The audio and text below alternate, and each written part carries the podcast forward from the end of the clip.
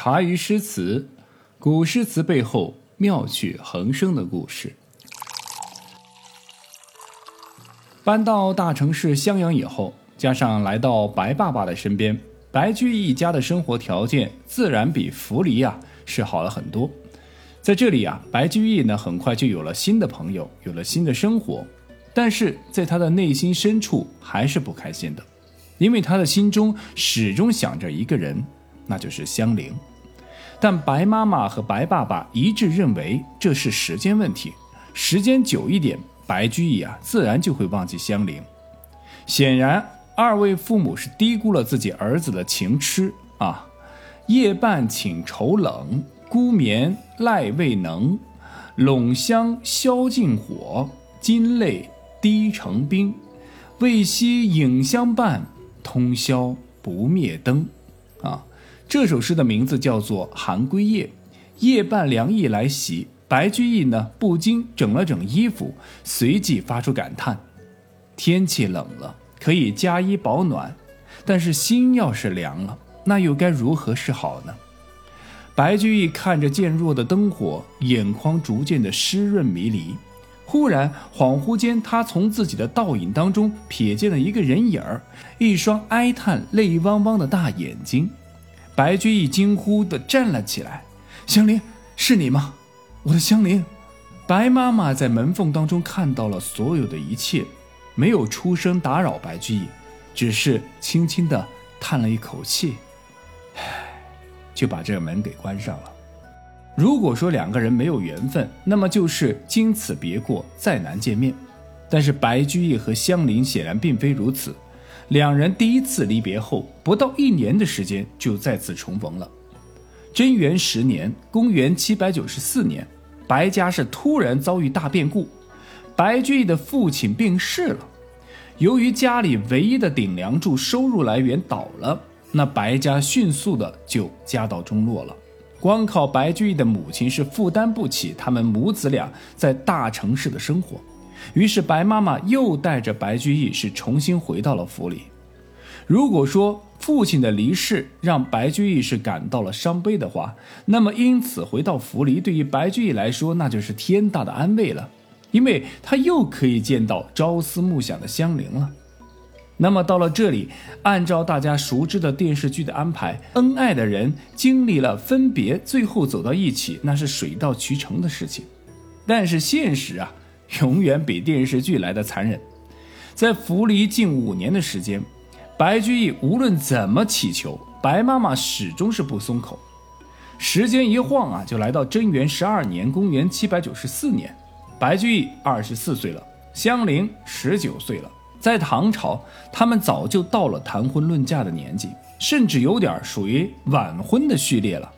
但白妈妈始终坚持门户有别，还是那句话。不行，坚决不行。妈宝男白居易依旧是无可奈何，他的人生轨迹啊，还是继续按照妈妈的想法继续往下发展。但是他心中已经有了一个计划。母亲之所以不赞同自己和香菱的婚事，应该是自己没有谋取功名，没有给白家带来什么。如果自己可以有个一官半职，完成母亲的心愿，或许他就会松口了。于是呢，下定决心后的白居易开始奋发图强。贞元十五年（公元799年），白居易通过了乡试。公元800年，白居易前往长安参加高考，这是他第二次离开府里，远离香菱。在行至江南一带后，他十分想念香菱，于是便写了一封信给香菱，并在里面附上了一首诗，叫《寄香菱》：“泪眼凌寒动不流。”每经高处即回头，遥知别后西楼上，应聘栏杆独自愁。这首诗啊，不难理解，很白话的啊，是白居易想念恋人香菱的诗句。白居易泪眼婆娑，寒冻不流，此时更加的寒切的，一定是白居易的心和柔肠。每经高处即回头，每每都要回首而望。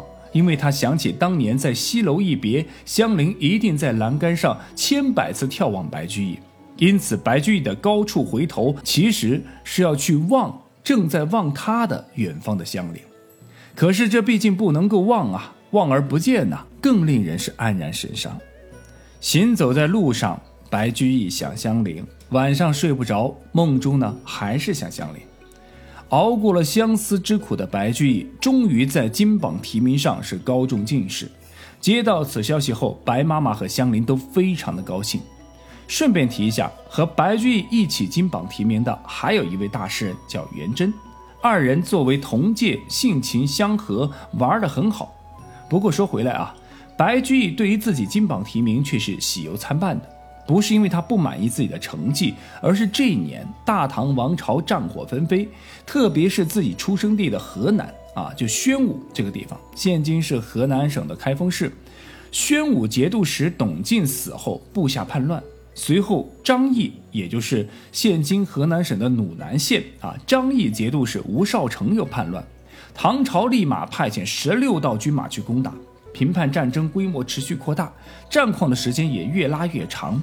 当时南方漕运主要是要经过河南输送到关内，由于河南经乱，使得关内阻击，白居易老家的兄弟姐妹，甚至连徐州符离都被卷入其中。秦人们是纷纷的颠沛流离，暂时失去了音信。身在京城的白居易是忧心忡忡。在一个夜晚，他有感而发，写下了一首《望月有感》：时南年荒事业空，弟兄羁旅各西东。田园寥落干戈后，骨肉流离道路中。吊引分为千里雁，词根散作。九秋蓬，共看明月应垂泪，一夜相心无处同。很多时候啊，古人这个都要比现代人无聊得多啊，但是也浪漫得多。现代人看一次月亮啊，都要等到八月十五，一年一度，求个仪式感啊。而古代人呢，只要一入夜即可望月，思乡时望月，怀人时望月，喝酒时望月，夜谈时望月。或者倒过来说也可以，他们看一回月亮就喝一回酒，做一回诗。李白就是其中的高手，留下了几首明月诗，都堪称经典。而李白之外，白居易的这一首望月而作的诗歌，相比李白的狂放洒脱，他的这首诗啊，读起来是令人肝肠寸断的感觉啊，一点都不夸张。其实这首诗的名字本来是特别长的啊，望月有感呢是。后来的学家们啊，给他精炼后的一个称呼，原名字是什么呢？给大家念一念啊：自河南经乱，关内阻击，兄弟离散，各在一处。因望月有感，辽书所怀，记上浮梁大兄，乌前七兄，乌江十五兄，监视扶离及下归弟妹。哈，够长吧？好了，还是来看看诗句的本身啊。正所谓战乱战乱，战后变乱啊！诗句首句呢，便概括出了此番战乱后的惨淡局面。所有的祖业都已成灰，白家的弟兄几人也分散各地，无以相见，奠定了悲凉悲痛的一个基调。颔联呢，接着写战乱后的一个场景：田园一片荒芜，骨肉几多这个流离。这一联呢，是对应首联的延伸和深化。上下句用寥落和流离两个双生词相对，使诗句在朗读时形成铿锵的语感，啊，就是这种感觉啊。田园寥落干戈后，骨肉流离道路中。如果你是玩 rapper，那应该会懂得这种感觉，那这种 flow 的感觉哈。因为毕竟古时候的诗歌啊，为什么叫诗歌？它就是拿来唱的啊，当然也可以念啊，更多的是唱。而颈联呢？则最为人称道啊！白居易以千里孤飞、形影相吊的诗群孤雁，以及秋风中断根四处漂泊的蓬草作比，比喻离散的骨肉兄弟以及远离故乡漂泊在外的异乡人，比喻贴切深情到位。那么最后一联，白居易再以天上的一轮明月做总结。这轮明月，古今多少人看过？对着它寄托着自己的思念，他在此呢，也作此一个想象。四散在五地的亲人们，抬头看到明月时，应该都会垂下泪来。此夜此间，都会思念起故乡。根据前面的介绍，大家应该都知道，此时白居易大概就是在二十五、二十六岁左右，在人生七十古来稀的时代，算是青壮年时期。但整首诗读下来，这个笔法已经是非常老练了啊，与我们熟悉的他后期的诗歌风格呢啊相去不远。白居易呢，并没有故意的使用奇特的意象，所写的都是战乱后极为常见的场景，选用的意象也很平常，荒芜的田园啊，孤零零的飞燕，漂泊的蓬草，一轮清冷的明月，几个孤寂冷落的意象，构成了孤苦凄冷的意境。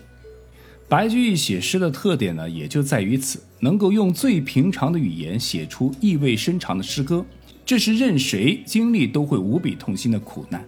一旦战争，百姓家园尽毁，土地荒芜，骨肉流离，四散飘零。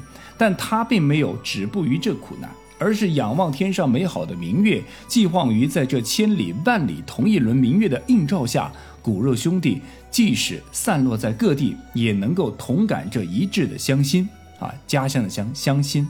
白居易的诗平易近人，不做艰深之语，他的目标就是令乡里妇孺皆能够听得懂的诗歌。不过从这首诗来看啊，读懂啊，显然是最低级别的一个标准和要求。深一点来看呢，它不仅仅让人人都能够读懂，还能让读的人以及听的人啊，方圆几里的人听了之后都会有痛哭失声的感觉。